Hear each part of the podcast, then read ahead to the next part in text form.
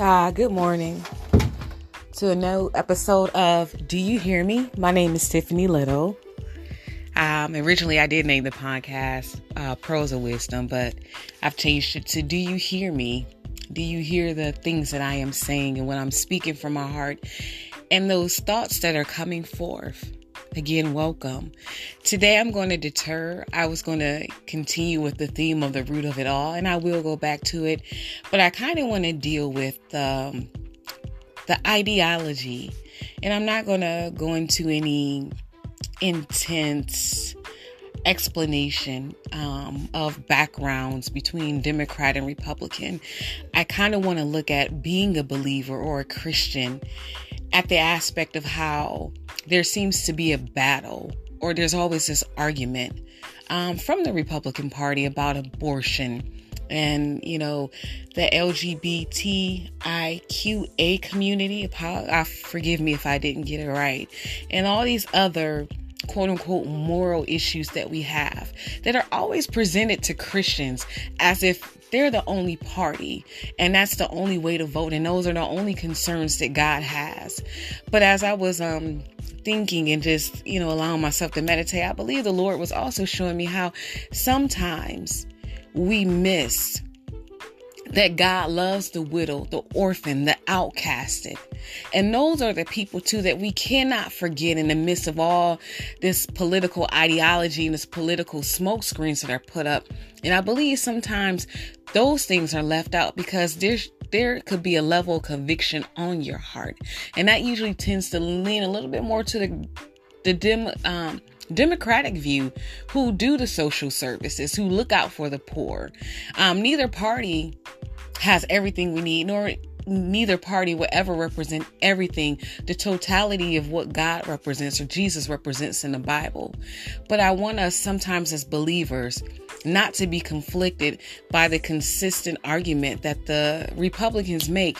God's only concern is not about abortion or sexuality. God is concerned about are we taking care of those who cannot take care of themselves? Are we fighting for those who are outcasted, those who are seen as the least of these? And I believe that we could miss and, and, and think that we're voting our conscience when we vote Republican as Christian or when we lean towards that or when we question certain things.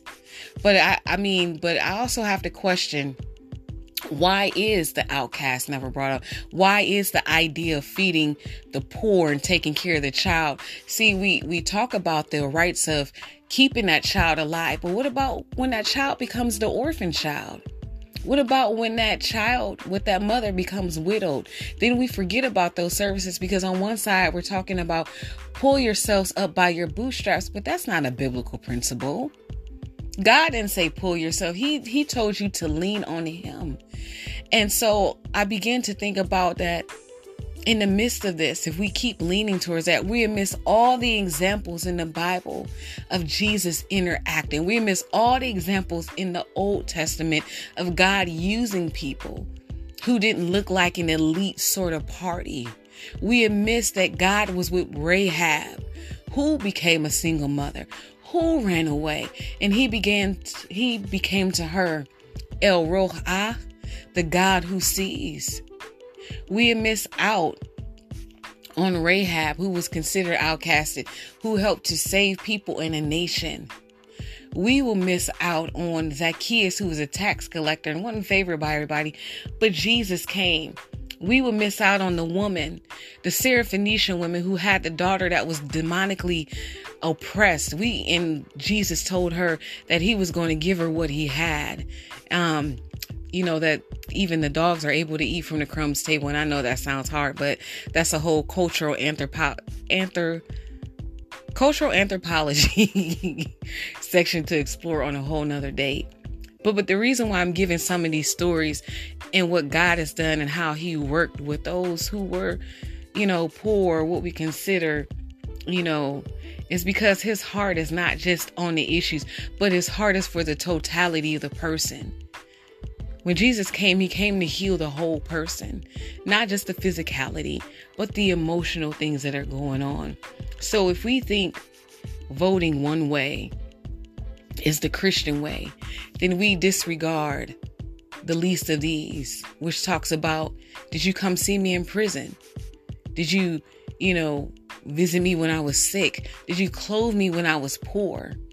If we ignore all those other things and think that certain issues are the crux and the foundation of our Christianity and our belief, then we miss out on the whole totality of what God is doing in the world.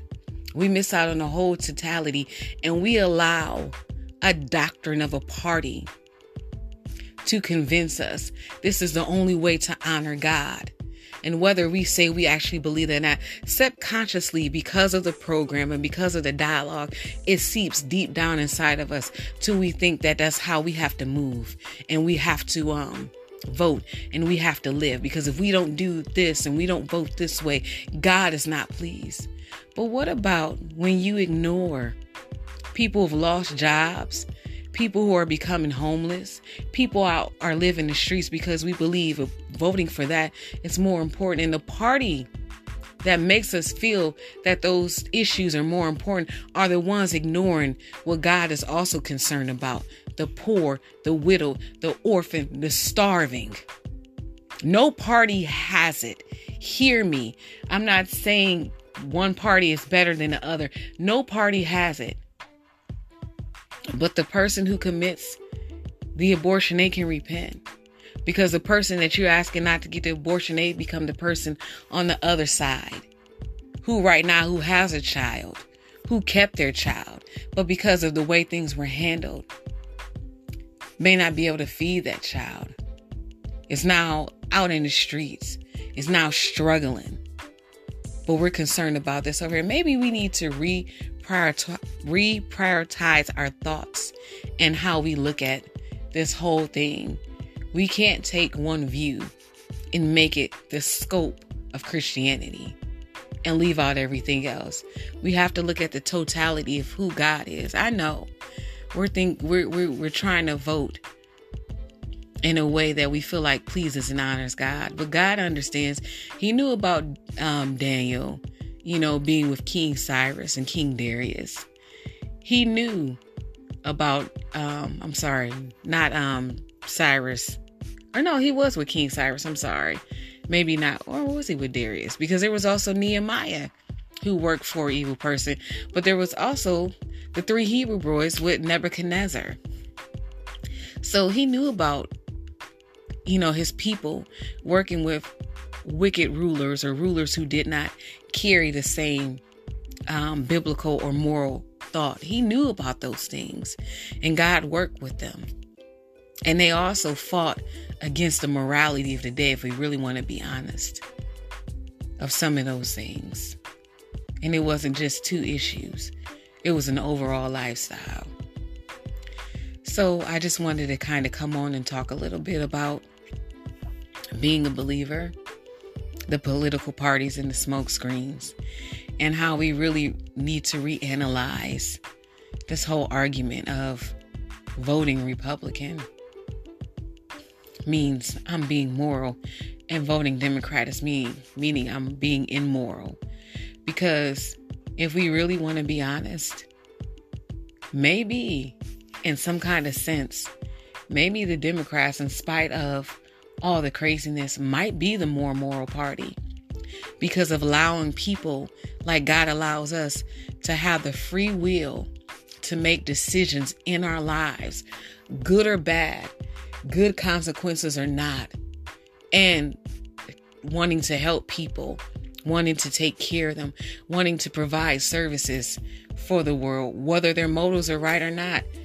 But maybe they lean more towards the biblical God as opposed to the biblical idea and concept of what we think pleases God. Well, this is Tiffany Little signing off for Do You Hear Me? Hopefully, you heard me, you heard my heart. Hopefully, you were able to filter everything that I'm saying. All right, have a good one.